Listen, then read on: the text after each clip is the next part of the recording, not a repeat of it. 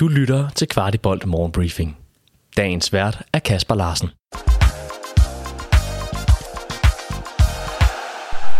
Torsdag den 13. april, og velkommen til endnu en forårsmorgenbriefing. På søndag kl. 16 spiller vi som bekendt mod Viborg, og i den forbindelse er spillerne iført nogle helt specielle trøjer, tegnet af børn fra Smilfonden – i den forbindelse tog jeg en snak med projektleder for FC København, Emilie Langkilde, omkring samarbejdet med Smilfonden, Teleselskabet 3 samt FC København. Og jeg står her med Emilie Langkilde fra FC København, der har været projektleder på det her projekt. Og Emilie, hvad er det egentlig, det går ud på?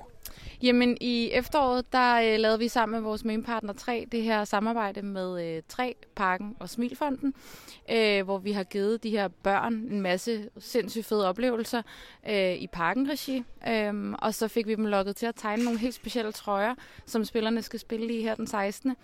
Øh, de fik nogle skabeloner, for der er selvfølgelig regler for, hvor store bogstaverne må være, hvor store tallene må være.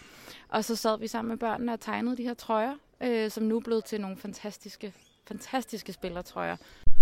Og hvis man nu er en af dem, der helt åndssvagt gerne vil have fat i en af de her trøjer, hvad er det så, man skal gøre?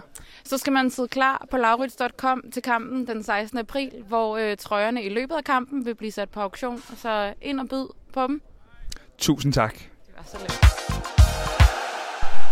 Her på Kvartibold kan vi kun opfordre til, at I byder på trøjerne, da projektet går lige i hjertet og står for alle de værdier, vi værdsætter vores klub for.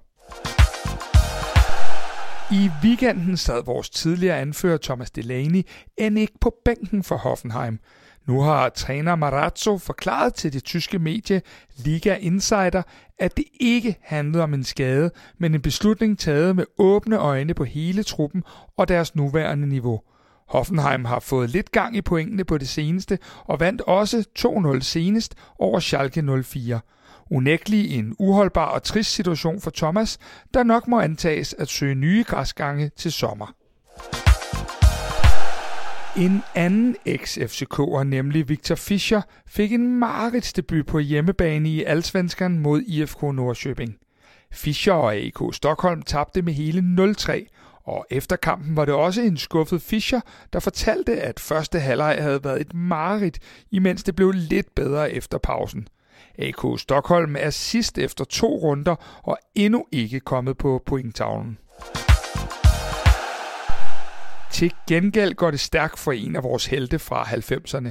For Carsten Hemmingsen blev for nyligt fyret i Danmarks Slagelse, men der skulle ikke gå lang tid før en ny klub meldte sig på banen og ønskede Hemme. Han skal tilbage til det fynske og bliver i Danmarksserien, hvor han skal stå i spidsen for Tarp Pårup. Hemmingsen er blevet 52 år og huseret i flere sæsoner på løvernes midtbane, hvor han flittigt delte ud af taklinger, der kunne mærkes. Held og lykke med det nye job. Normalt har vi en optakt ude til søndagens opgør, men da truppen havde fri onsdag, drager vi i dag, torsdag, på tieren og får lidt af cheftræner Nestrup's tanker med omkring kampen. Derfor er optakten ude i løbet af torsdagen, hvor vi både har Jakob Poulsen fra Viborg samt analyse af, hvordan vi skal gribe kampen an.